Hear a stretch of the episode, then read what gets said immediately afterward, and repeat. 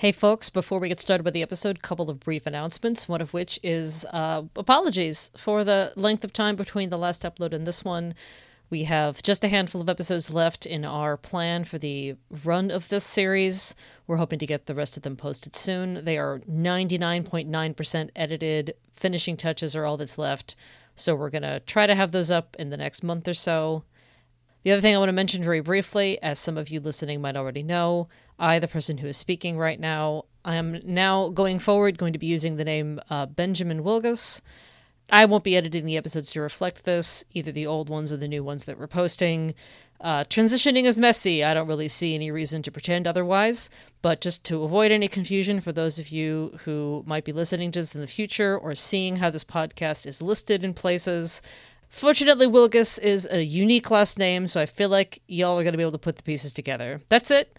Those are our announcements. I hope that you enjoy the episode. And huge thanks to Shannon Wright, both for taking the time to speak with us and being patient with us while we got her episode posted. We're all doing the best that we can, folks. This is Graphic Novel TK, your podcast guide to comic book publishing. Hello, and welcome to Graphic Novel TK. I'm Allison Wilgus. And I'm Gina Gagliano.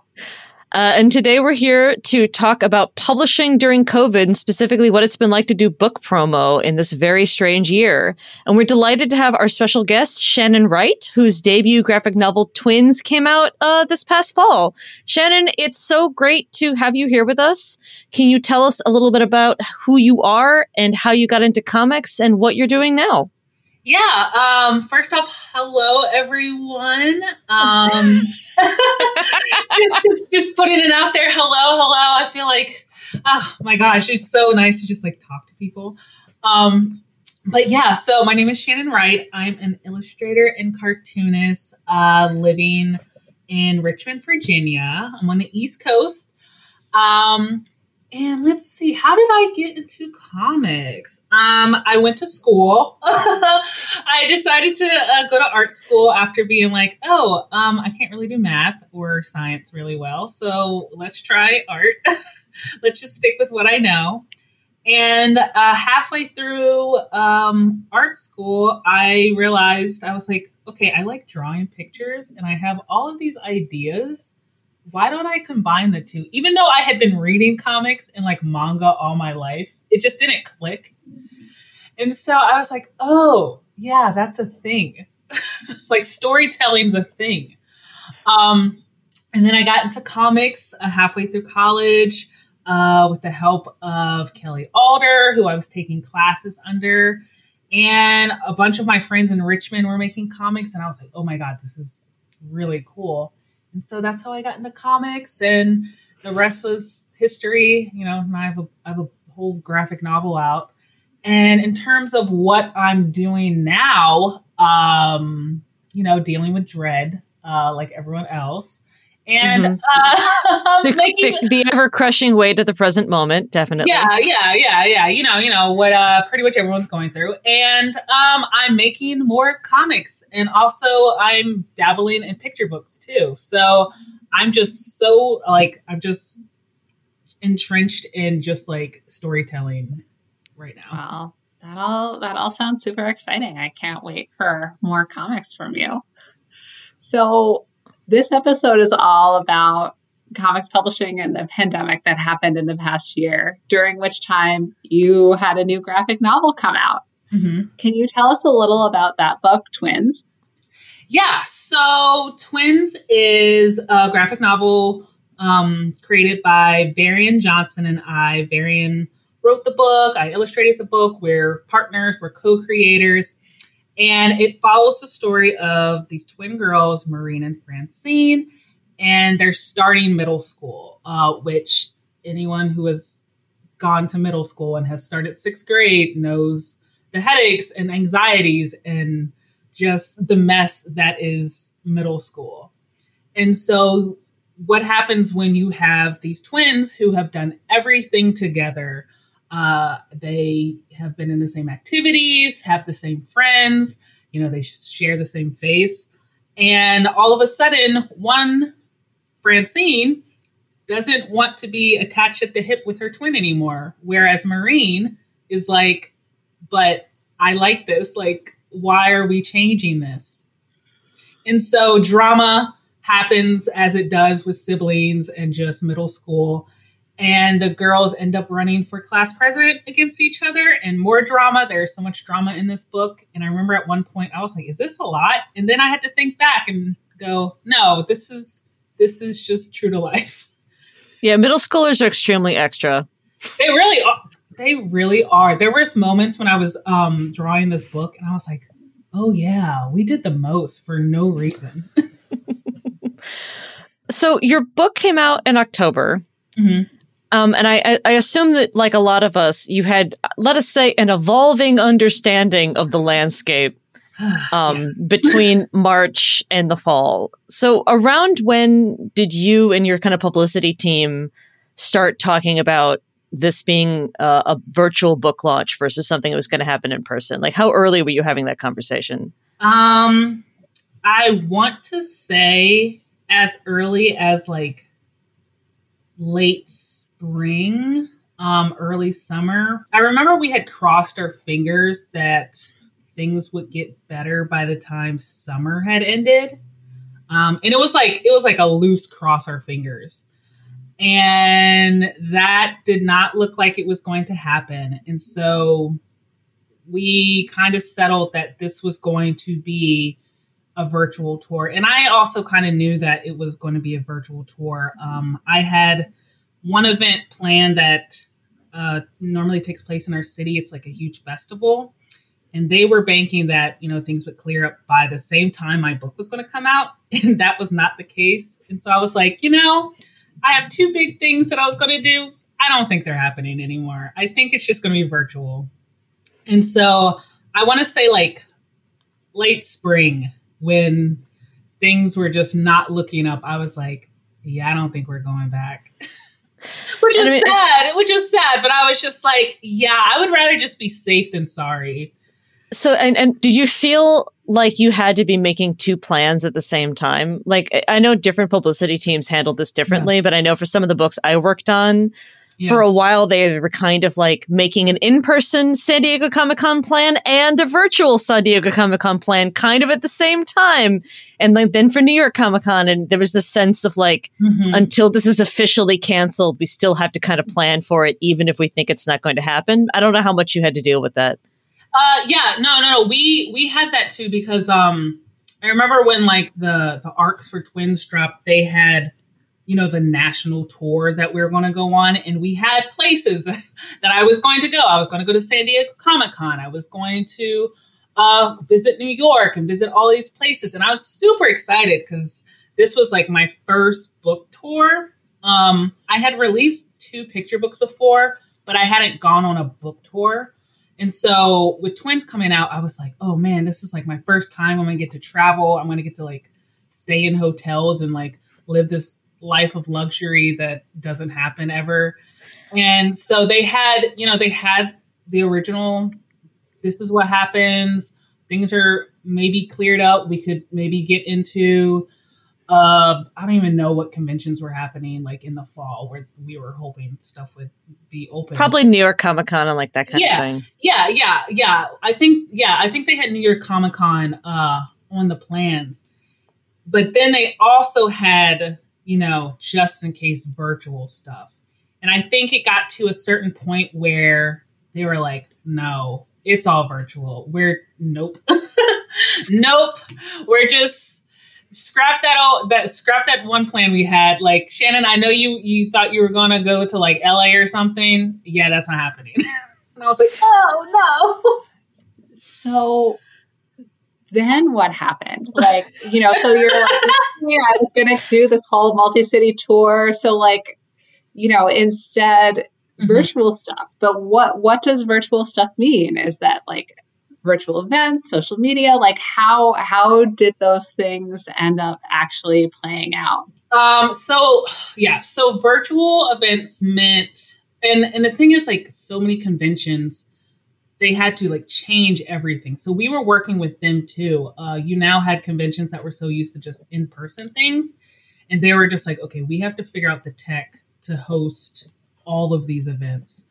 Um, And so that pretty much meant we had like a whole schedule um, for October because the book got released October 6th, where we had like back to back meetings with like libraries, uh, conventions, um, like some like like school related things. It we had a lot of meetings with uh, booksellers.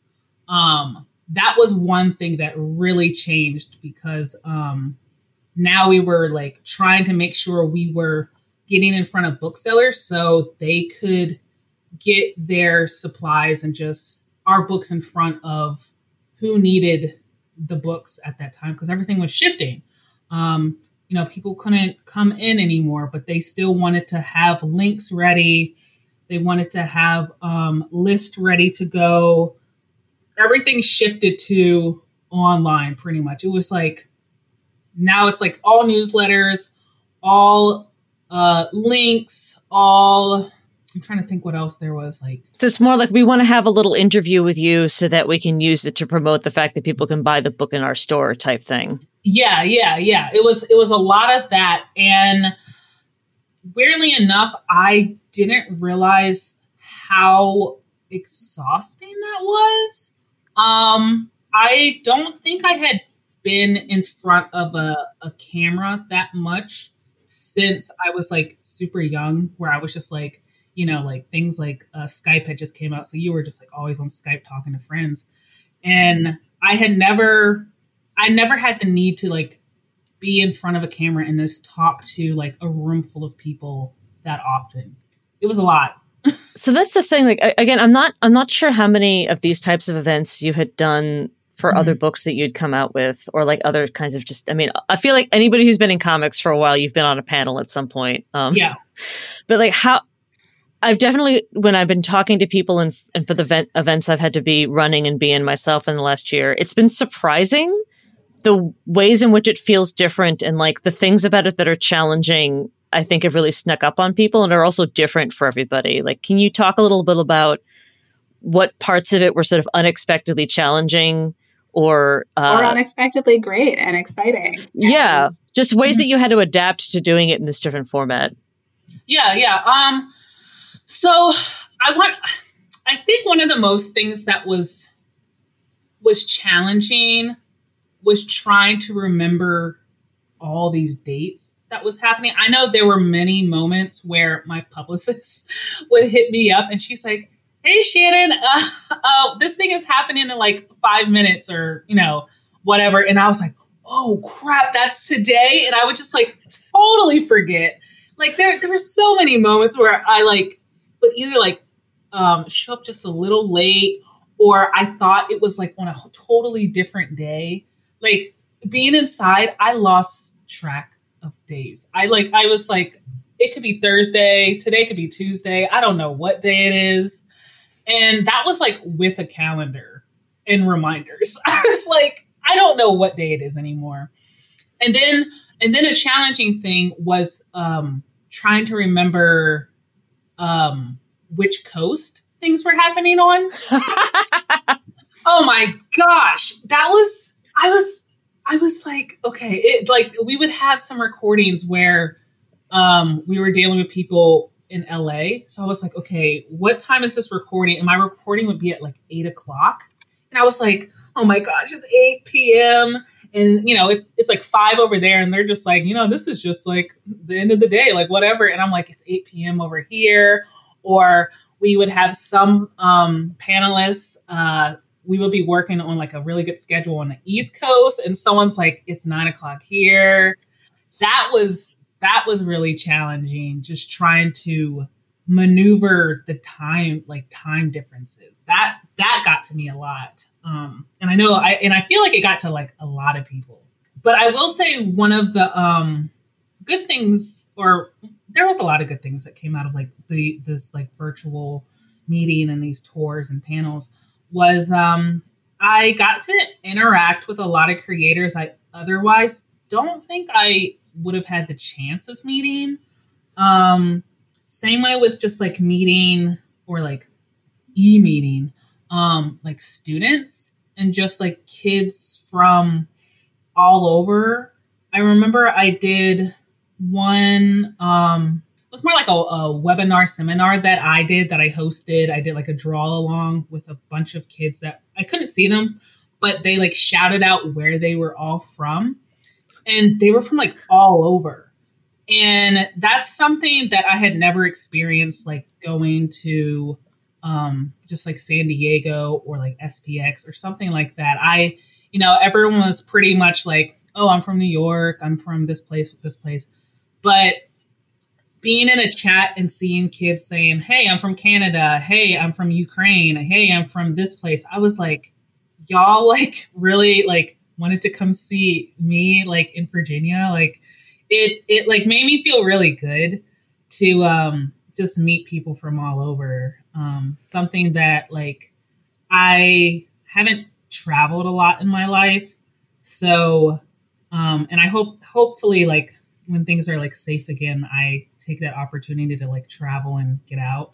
Um, but meeting meeting people uh, from all different parts of the world was just like one of the benefits of like doing this tour virtually and just like having that connection that I otherwise don't think I would have or maybe not even have until like years later. So that's that's one positive. You know, try to think of some positives. yeah, I, I feel like there was a lot of conversation about accessibility in general, like mm-hmm. both geographically and uh, in terms of people have different disabilities or, or different mm-hmm. restrictions on their ability to travel or to attend big crowded events um, under normal circumstances. And it's been interesting watching people adapt to these really obviously not great circumstances. I'm yeah. hoping that we're going to learn some useful, positive things about how to, especially for kids events. Mm-hmm. Like, you know, kids don't always live in big cities that have yeah. big Comic Cons. And even if they live in New Jersey, that doesn't mean they can get their parent to drive them across, yeah. you know, into Manhattan and go to Comic Con. Like, it, it's, even for things that are relatively geographically accessible, sometimes kids can't access this stuff. And I, I feel like that's been a big game changer for a lot of people. Yeah. Also, just like um, one of the things that I feel like this virtual, these virtual meetups and panels have um, also exposed is just like, like the financial um, leaps that a lot of people have to go through. Um, there, and attendees and creators. It's hard for creators too, right? yeah attendees yeah and creators there there have been so many conventions that i had to drop out of because i just financially could not afford to get there um, because once you factor in you know like plane you know it's like you can write that off but in the moment you're just like i need to book my plane i need to book a hotel i need to account for food i need to account for the printing I'm doing to attend this convention. That doesn't include like the cost of the um, uh, tickets. And there was just like, there's just so many like financial like hurdles that have come with attending conventions, attending um, attending these conferences. Like festivals and that kind of thing? Yeah yeah festivals conferences like there's so many book conferences that once i look at the price i'm just like yeah that's that's too that's too far out of my budget. You know you're comparing it with you know rent and and and, and groceries and utilities and you're just like i don't think i can swing a $500 like um, meet up with a bunch of like uh, book people it's like even though i would love to it's just like financially not sound.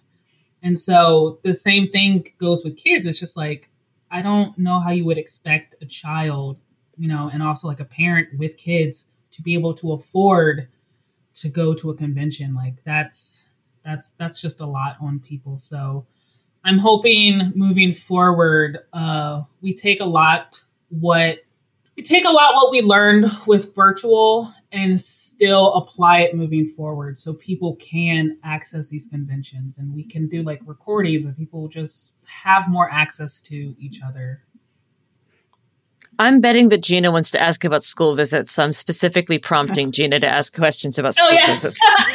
yeah, I mean, and I, I think school visits are are also really interesting in this this dynamic of mm you know financial accessibility because you have the the added dimension of like what kids have computers mm-hmm. and access to computers um, and what kids might not have that um, you know which is i think another another factor where you know on a book tour you might go to a school and you know in a in a big city or in a small town and mm-hmm. reach all all of the kids there and you know is that is that always the case when you know doing a an event for kids now when it's all all virtual uh, but i also i'm also curious in general about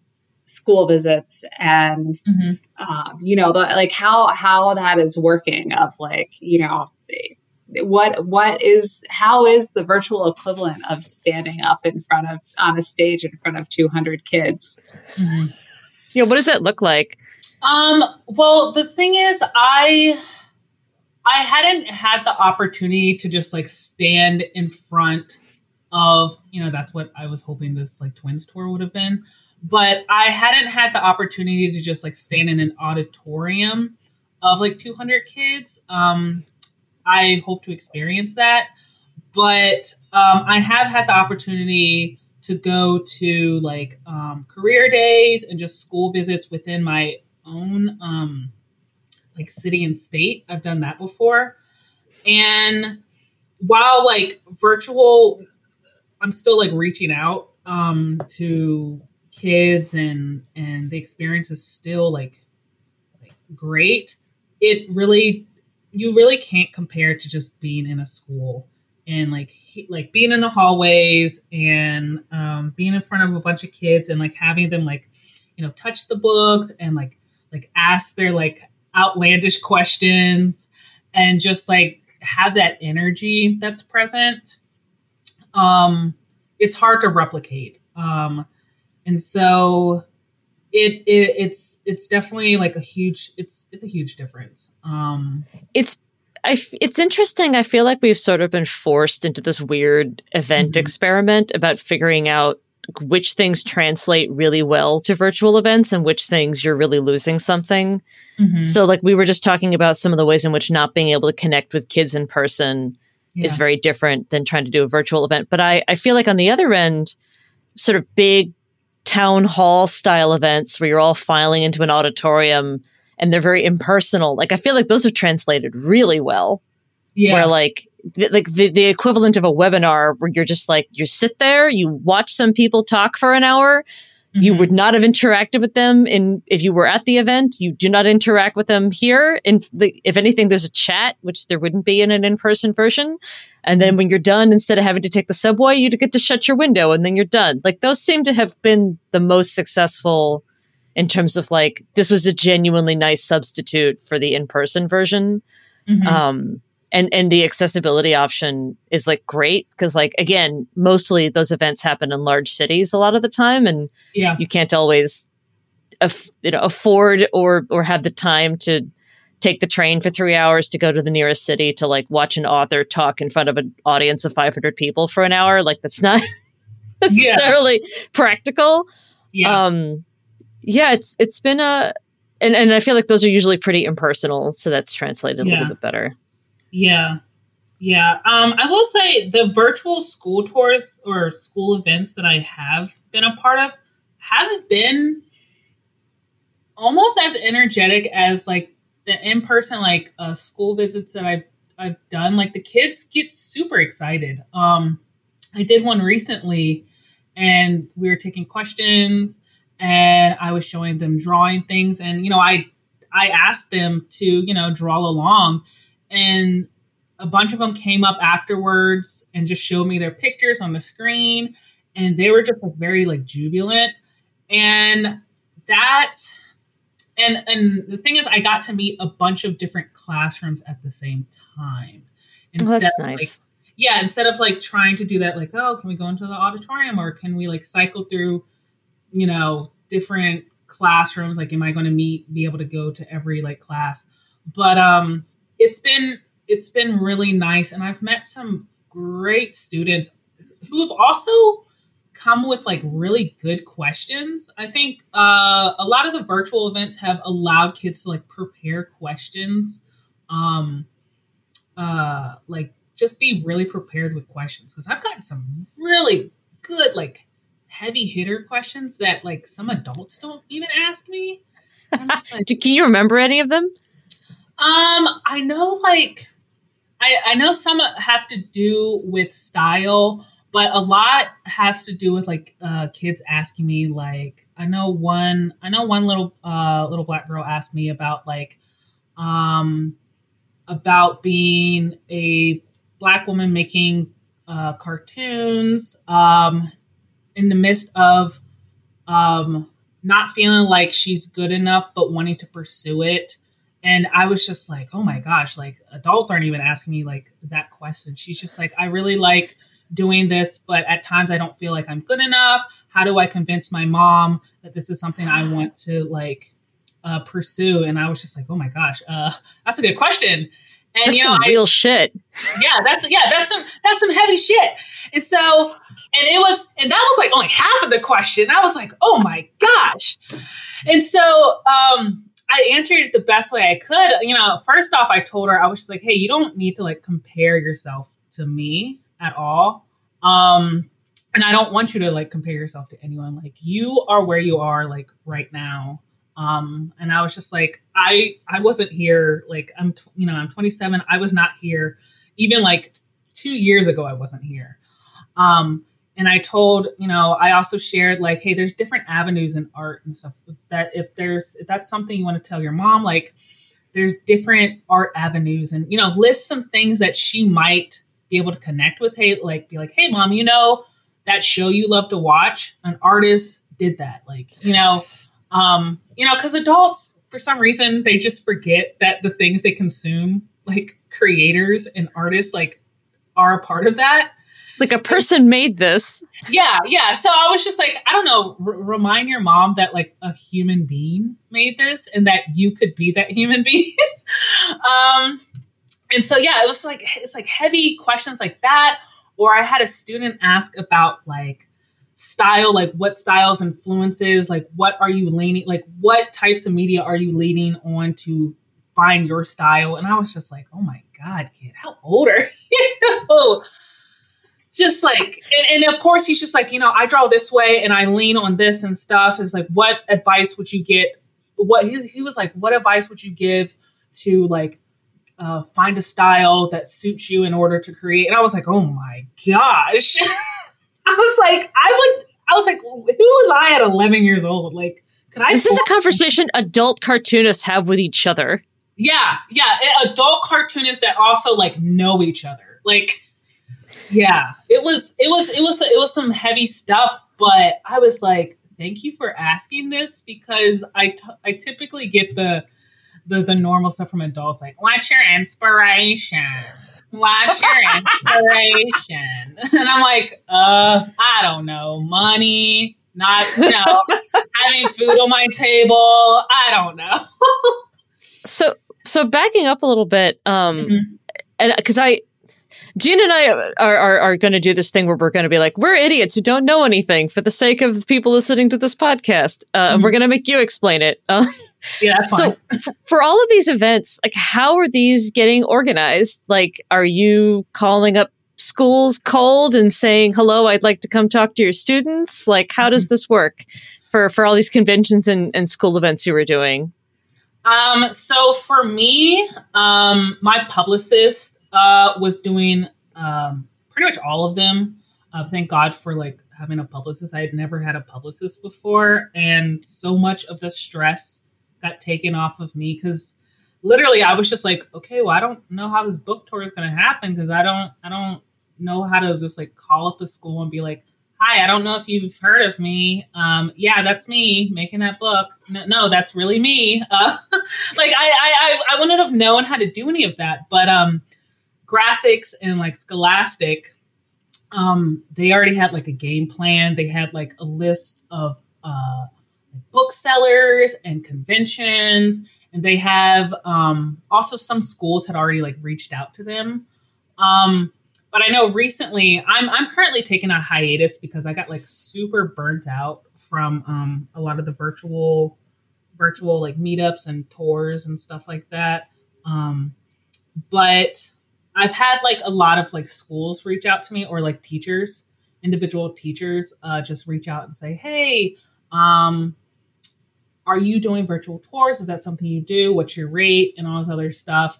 Um, so a lot of it has just been people reaching out to me since um, Scholastic and my publicist did a lot of the heavy lifting to just get my name out there. Um, which thank God because like I'm just a ball of anxiety who like struggles to answer like two emails. So so that this this has been working in my favor. So I just don't like break down. Um but yeah, yeah. I mean so, also you have a whole other thing to do with like making a comic. Yeah. Yeah. I mean, hence hence why I got an agent because I was just like, hey, I don't think I can do all of this. Like I don't I don't know what contracts are. And you know, every you know if if there's people who can do that and do it well then i'm just gonna lean on them. Yeah we here at graphic novel tk love for cartoonists to not have to deal with that shit. You've got only so many hours on this earth. Mm-hmm. pay somebody else to negotiate your contract for you. Mm-hmm. exactly exactly. It's just like if, if this is the thing that you love to do or like you know how to do and i'm not like like catching everything on fire please take over. I will gladly just give you the keys to this car and I would just hop in the passenger seat. That's fine. So you mentioned earlier that after a while you were feeling maybe a little bit burnt out on virtual mm-hmm. events. Like I've I've heard that from a lot of people. Um, because mm-hmm. I think there's a temptation because you can do eight million events that you therefore should just say yes to everything. Yeah, that's um, what I um, was doing. It was so. Was this like a was this like a conversation that you were kind of having with your publicist, where they're like, "Hey, like people are reaching out to us. How are you feeling about this?" Like, was this sort of an ongoing checking in process between you and the rest of your team? Yeah, um, I actually took it upon myself, um, and I and I I had a little bit to think about it because, like you said, it's just like I can do it because it's just it's it's just like just because you can do it doesn't mean like you should be doing all of this. But that's what was happening. I I had to like sit with myself and I sent an email to everyone, um, like my editor, my publicist, even Varian, and I said, "Hey y'all, um, I love all of these events. They've been great, but I have found myself like physically and mentally not in a great space. And i don't think i can like take on these like for the rest of like the spring and stuff.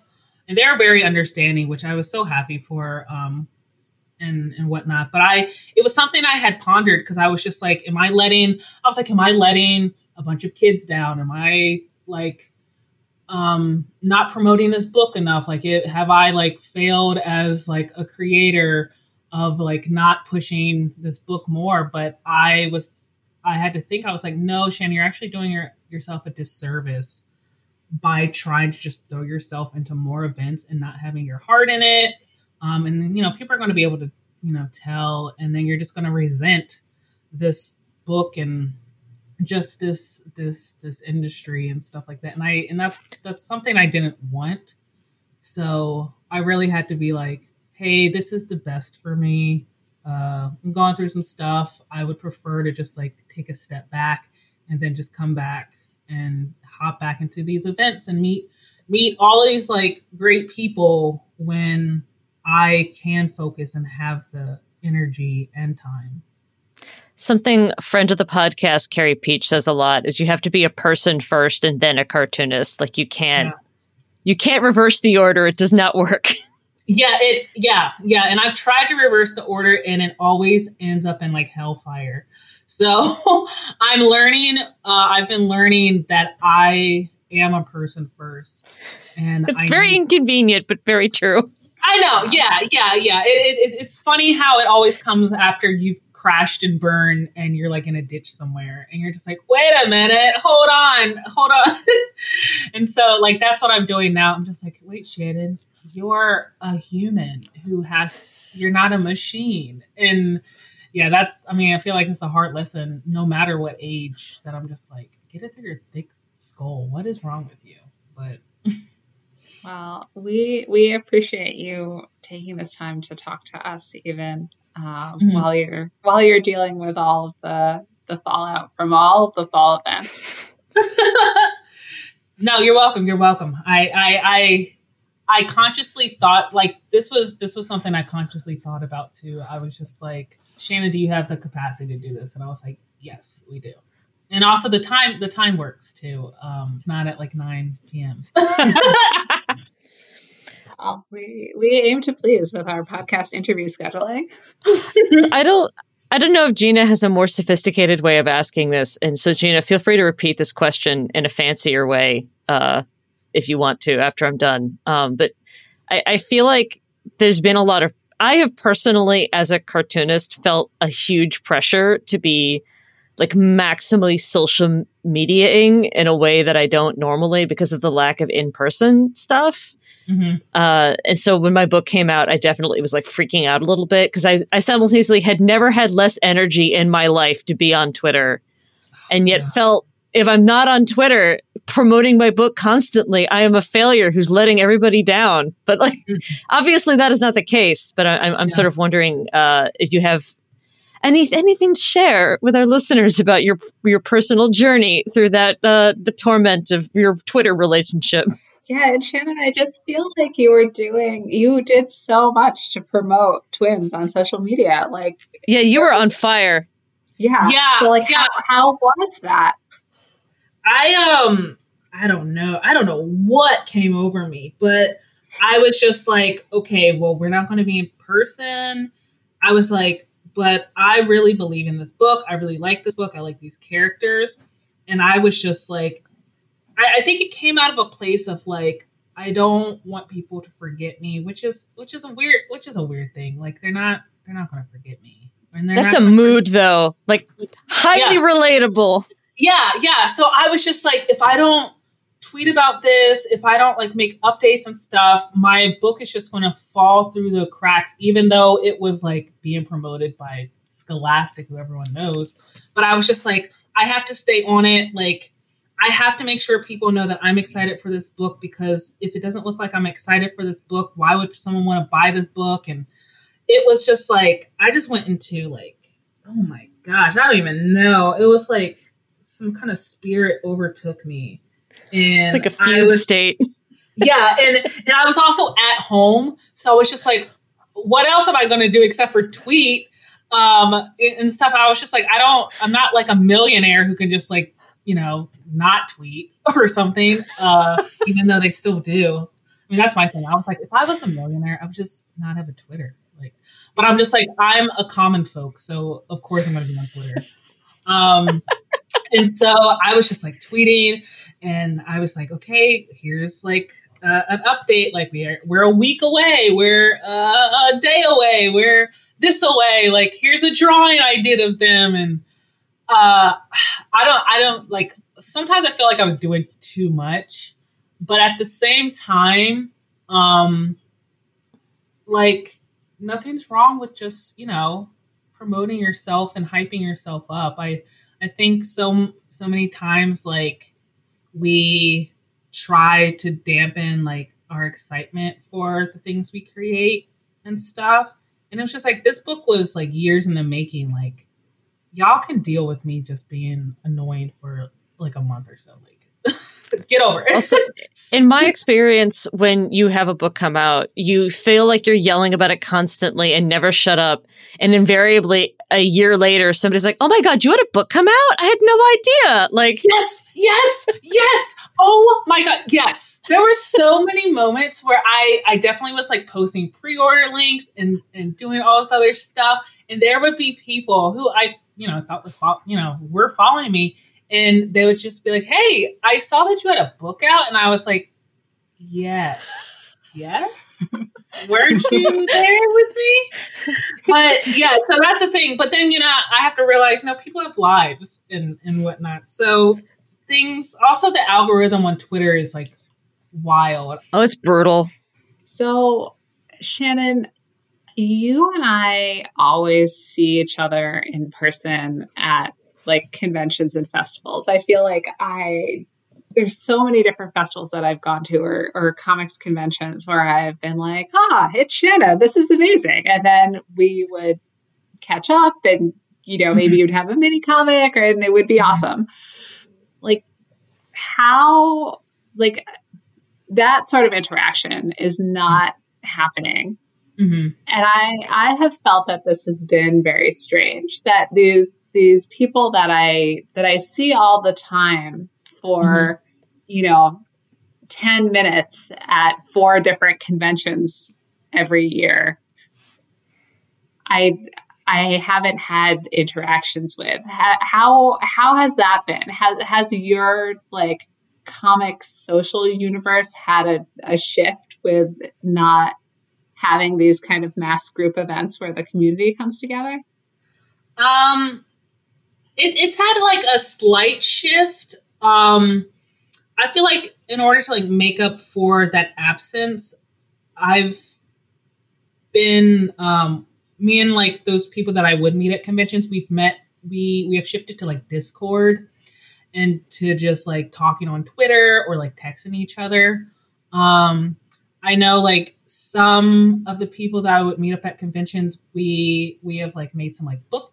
We'll have like a book chat and stuff. Um, I know like Zach Clemente and like Jam and stuff. We try to like meet up once a week, and it started as like a book club for uh for Bleach, and then it just shifted into like.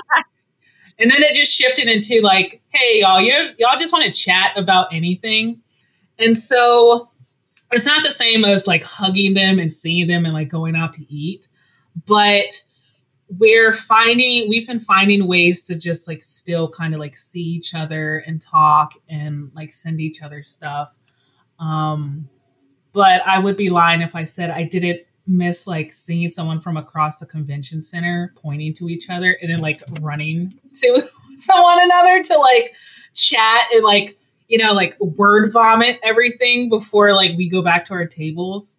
Um but um I think the places we're trying to like make up for that is like discords and playing video games together a few nights a week or talking on like Twitter, like sending each other memes or reaction images and stuff like that.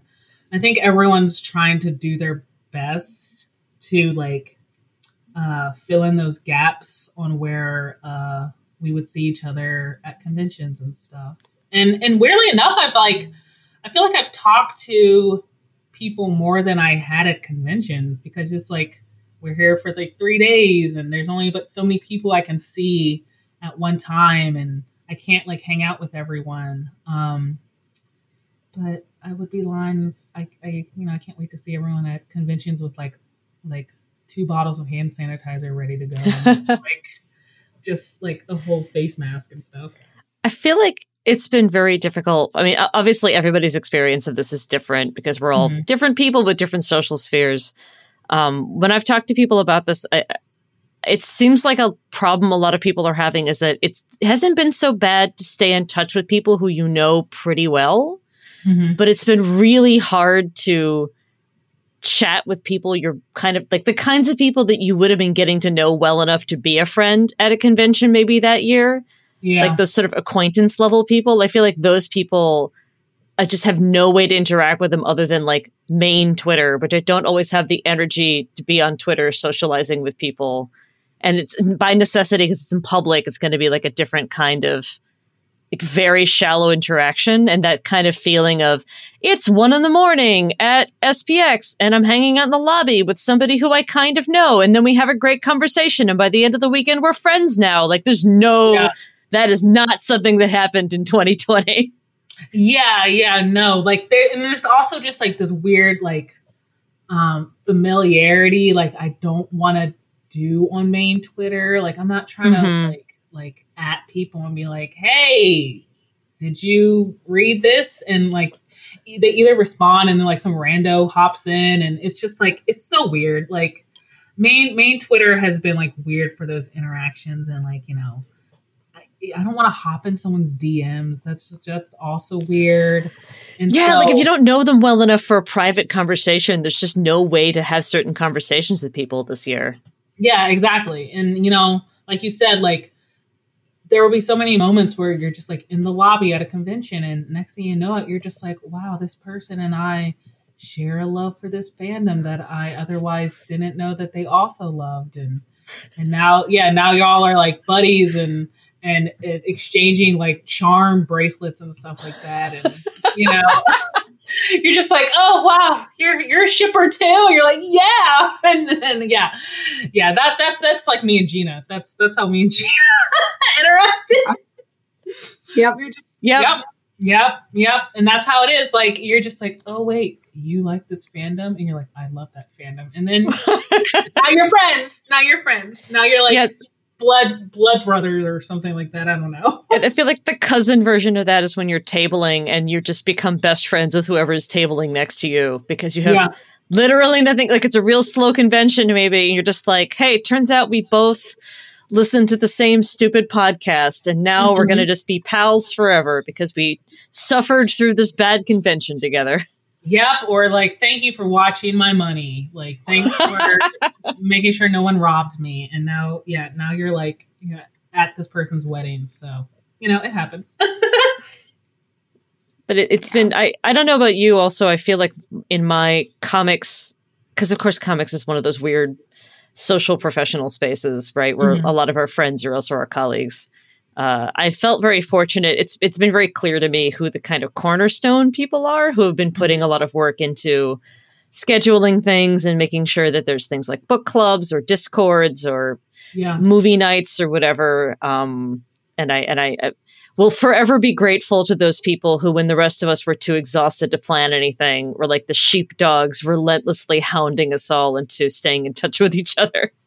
Yes, yeah, I I like I'm in some discords and like the organization some of my friends have done. I'm just like, yeah, I couldn't have done that. I would have just like cried, broke down and cried. Um, it's like so. I thank y'all. I thank y'all for uh, keeping this, like holding the glue, being the glue that holds this this shaky friendship together or something.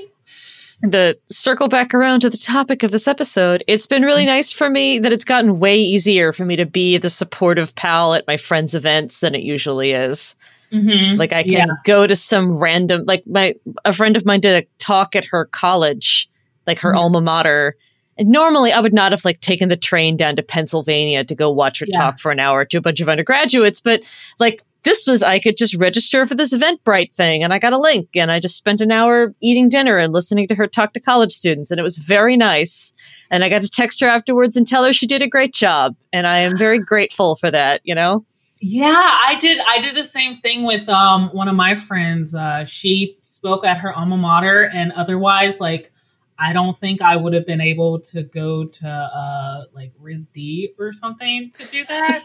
so you know, I like a bunch of us, a bunch of our friends like showed up and stuff, and we were definitely embarrassing her. And I like had a sign, I like made a sign that I was like, "We love you," and she was like, "Oh my god, my friends are embarrassing me," but we're just like, we're just like, "Yeah, we love you," and it was just, it was great. And, and like you said, I could just like, I just was snacking on some chips or some dinner and stuff, and listening to her talk, and and like I've had a lot of my my friends come to like my web events and yeah, I'm just like, wow, it, it, it feels really good. It feels really good to, you know, just have them there when otherwise it's just like, sorry, I can't come to LA right now uh, to be at your thing. no, I mean, I feel like that that has been this huge benefit of the um, the doing other things while listening to panels has been a huge pandemic benefit of like I can have some chips while watching this panel and no one's going to be like you are crunching very loudly in the middle of my talk. Yeah. I can be like, oh, um, this person has a panel at six o'clock and I want to listen to it, but like, I just have these emails that I need to reply to and I need to do that before the end of the day. But like, let me just turn the panel on and it, and you know they'll mm-hmm. they'll get through the introductions and talk about like what a great bookstore it is that they're doing this panel with and I'll just like finish that last email up and I'm not gonna like then have to jump on a train and you yeah. know, be 30 minutes late to this. there yeah there's been so many uh, instances where i'll just put on a panel and i'm finishing up like an illustration job. So it's just like i have the panel on my main uh, um, screen and then i have my cintiq next to me and i'm just like nodding along and stuff. I'm just like yeah. Like opening another layer to draw on. I'm just like mm-hmm mm-hmm it's it's been interesting. I mean, again, uh, we've all had this conversation eight million times in the last year, but like, because you want to be careful and not sort of, um, uh, what's the word I'm looking for here? You don't want to act as if we aren't all dealing with like extremely traumatic and stressful shit. Like this is bad, and I I don't ever want to imply that yeah this is some kind of secret great prize that we've received here. But on the other hand, like I, I know personally uh, I, I never want to tell somebody else how to experience things or like prescribe to someone else like this is how you should feel about this but like for me personally it's yeah. been nice to be able to take time to appreciate the the the I don't know. People say silver lining a lot, but I, I guess more like yeah. I, have just been I've been very doing a lot of very conscientious gratitude recently. Like this yeah. sucks, but I did get to watch this amazing panel. Like I think like a perfect example of this is I, I moderated a panel, I think for MICE last year. Yeah. Um, where we had somebody, uh, I think in California and we had somebody in, uh, Ireland. Mm-hmm right? And we would never in a million, these people would never have been able to be on the same panel with each other, let alone at a small regional convention like MICE. And it was a great panel with like really cool, smart people. Yeah. They all had wonderful things to say and they had a great conversation. And I, on the one hand, it like, I was like, I'm very, I am mourning the fact that we can't be at MICE in person. And this is very sad. Yeah. And this sucks. On the other hand, uh, this is a really unique thing that I'm getting to be a part of, and I and I do sort of want to try to find some joy in that. Yeah, I got to meet like I got to be on panels with a bunch of like French creators, and I was like, you know, I was just captivated. I was just like, wow, when would I ever just get to be on a panel with just like a French speaking creator, just like, and I was just like, wow, this is amazing. I was like, here I am, just little old me next to just like, like, just you. it was, it was, it was great. And, you know, like you said, like someone in Ireland or someone in California, and, you know, just a lot of people, I was like hanging out with people who live in Canada. And I was like, this is amazing. This is wild. I hope that we can hold on to some of this. Like yeah. I hope that now that we have this really great infrastructure we've all built and we've all gotten really good at running these events, mm-hmm. you know, I, I, hope that we do still keep doing versions of this, even if it isn't the only kind of event that we're doing. Yeah, I, I feel like it would just be beneficial to so many people. Because again, like, we, you know, we talked about access and whatnot. It's just like a lot more people have been able to just see some of their favorite creators and that's something that just wasn't happening like i i for instance got to actually sit in and just listen to people i adore um, that i otherwise would not get to and and not even and not even just like comic panels like so many other industries i got to listen to like like animation i i've gotten to listen to like music like just music panels and just stuff like that and it's just like this is this is so amazing. Like, yeah. And I feel like we were starting to see um, a movement toward also recording and streaming more things like panels at in-person conventions mm-hmm. um, and i hope we keep moving in that direction whenever it's possible especially because then you can add things like captions also oh um, yeah which i know is a huge accessibility thing for a lot of people yeah yeah that's been yeah that's been a great thing um the inclusion of captions. Like I I I love captions. I I can't watch anything without captions and stuff and I just they're great. Okay, Shannon, did you have a most favorite part of your twins promotional adventure and a least favorite part? Like, was there was there anything that was like now that I've done this sort of event or this sort of social media promotion, or yeah, maybe not anymore, or something that you're like, I can talk to booksellers any day. They're amazing.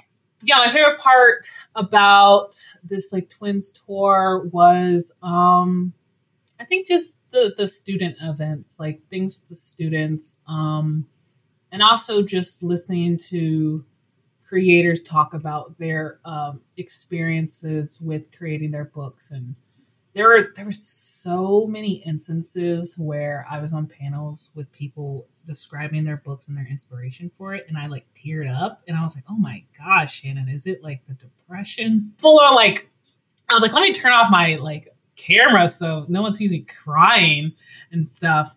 Um, but those moments were good because um, it came out a place where I was like feeling very like lost with my creativity and just like my like drive and just like wanting to like make things. And so hearing creators talk about either their struggles or just like that that sliver of joy that they have like it, it gives you a spark. And so i was like dang i really like this because it's just like i'm not alone. And you know other people are here going through it too and just listening to them talk about their process. I love listening to people talk about process and craft and so um, being on some panels where people would show um, their process and how they got from point A to B, I was like, whoa, this is amazing. I want to either apply that to my thing or something like that. Um, I'm trying to think of my least favorite thing. Uh, I assume it's forgetting what time zone your event was going to be in. Yeah, yeah, yeah, yeah. That there was that, and also um, my thing is like if I have an event that's like smack dab in the middle of the day, then that's it. That's all I have. Like I there's nothing else happening. Like I'm not going to be doing anything else. Like the events that were happening at like two o'clock, I I couldn't bring myself to do anything before them, like to get anything done before the event or after the event. So I was just like, well, there goes a whole day. And it's just like this this this event is like 45 minutes an hour. I've lost a whole day. So that was like my least favorite thing because I felt like there were so many moments where I was like, I didn't get anything done. so yeah, it's like on the one hand the event is work, and the other hand it's like not maybe the ideal way to kill your entire day. Yeah, yeah, yeah. And and I had heard a lot of people say the same thing. Oh, absolutely. So yeah, one hundred percent. Yeah, having done a few events that are at you know one forty five or something like that myself, yeah, it is. It's very weird because it's just you know you you want to prepare beforehand, so that takes up some time, and then afterwards you're like, I have to sit back and rest. I can't just dive into stuff, and then you're just like, oh yeah, yeah. somehow the adrenal the post event adrenaline is like a real thing mm-hmm. and not necessarily conducive to doing your job. Exactly. Exactly. I think the last time i did i hosted an event a few days ago um and it was it went really well but i was so high in adrenaline afterward. I think i stayed up till like five o'clock in the morning listening to an audiobook because i just could not sleep like at least the one was in the evening, so it didn't take over the entire day. But then, like the consequences of it being in the evening were also pretty intense. Mm-hmm. Mm-hmm. yeah. Uh, so, I so our traditional question for the end of the podcast is: if mm-hmm. is there anything else that you wanted to talk about that we did not ask you about? And the oh, answer wait, can this. Allie, oh, I'm sorry. Before what? that, advice for authors whose books oh, are yes. coming out now during the pandemic. Uh, oh yeah, the whole podcast. There... I mean, you've covered a lot of ground, but is there anything in particular you want to highlight? Yeah, are you like this? You should definitely do uh, pandemic inflicted authors. Um, yeah, I would say. Um, I mean, I feel like this is like pretty like standard advice, but like go easy on yourself. Like, don't be too hard.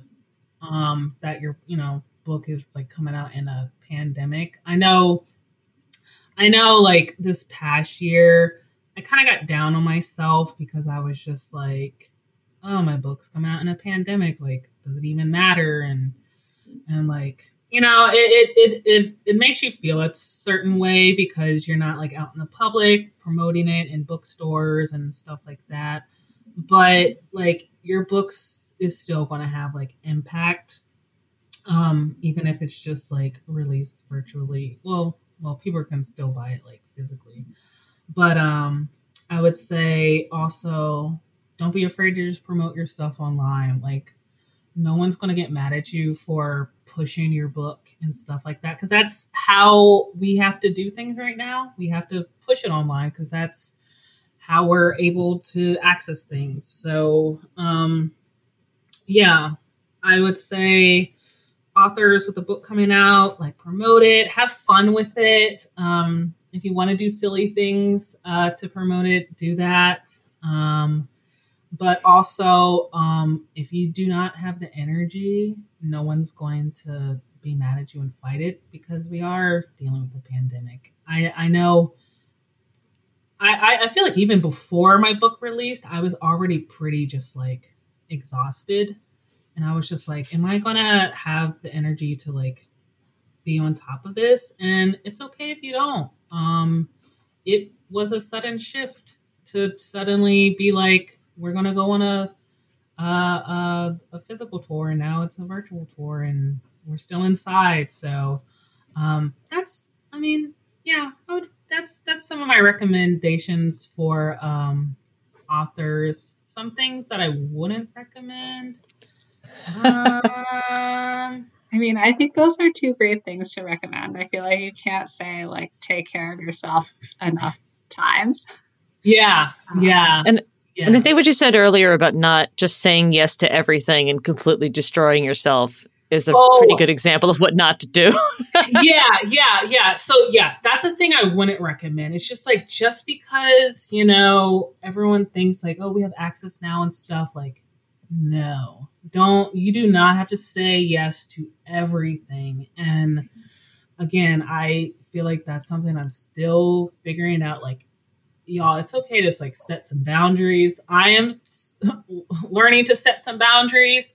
Oh, oh, oh, oh, oh, yeah, that's another thing. Oh, yeah. So now, thank you for reminding me. I don't even know if you reminded me.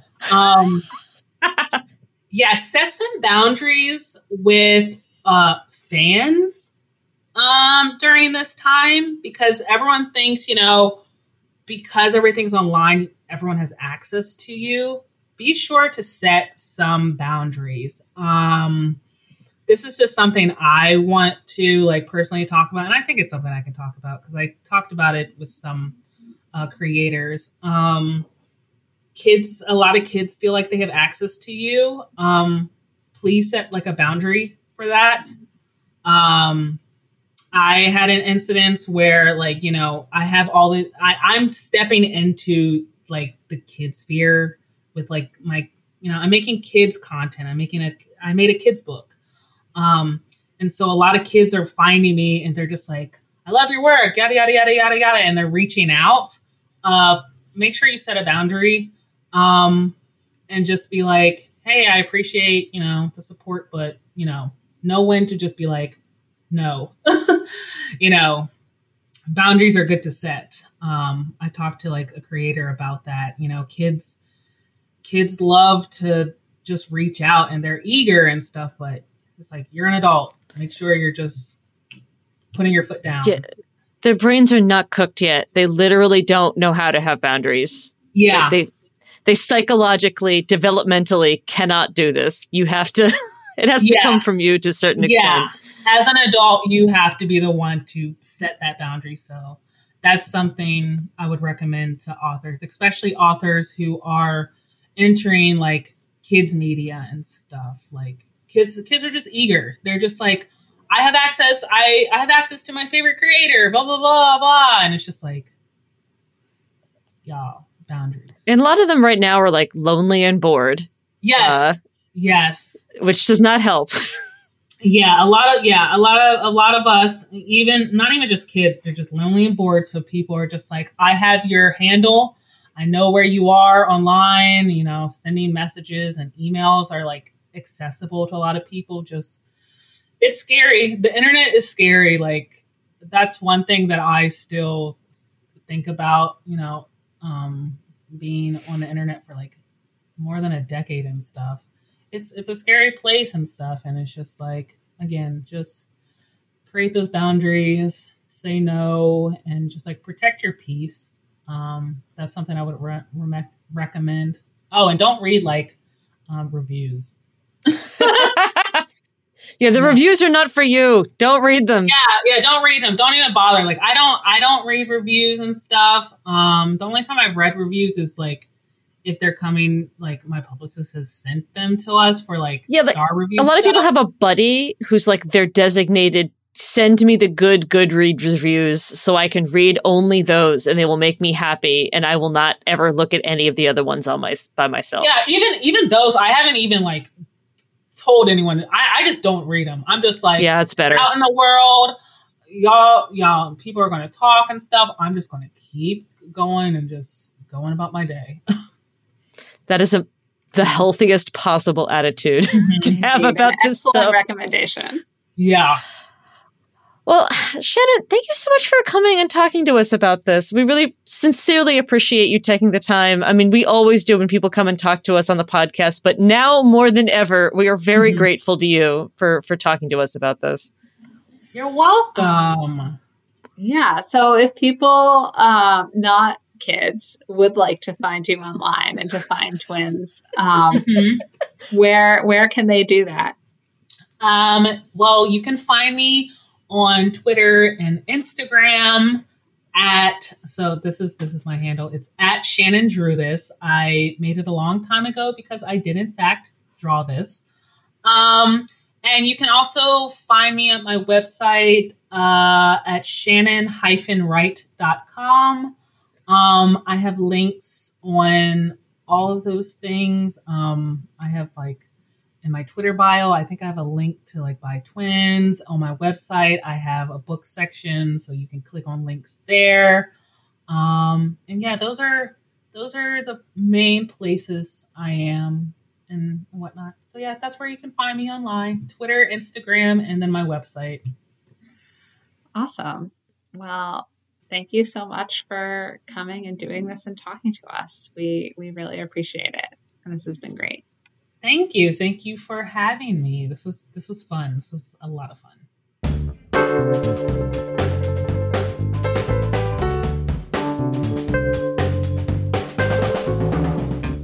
This episode was edited by Amanda Freeberg.